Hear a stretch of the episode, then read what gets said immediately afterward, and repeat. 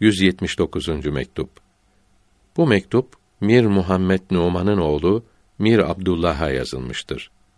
Nasihat vermektedir. Kıymetli yavrum, Cenab-ı Hak hayırlı işlerinizde yardımcınız olsun.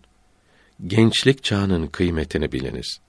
Bu kıymetli günlerinizde İslamiyet bilgilerini öğreniniz ve bu bilgilere uygun olarak yaşayınız.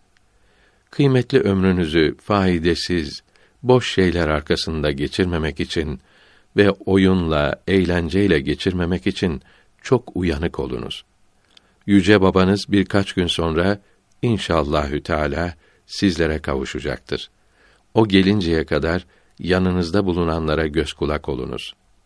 Farisi Mısra tercümesi Merdisen kendine baba ol.''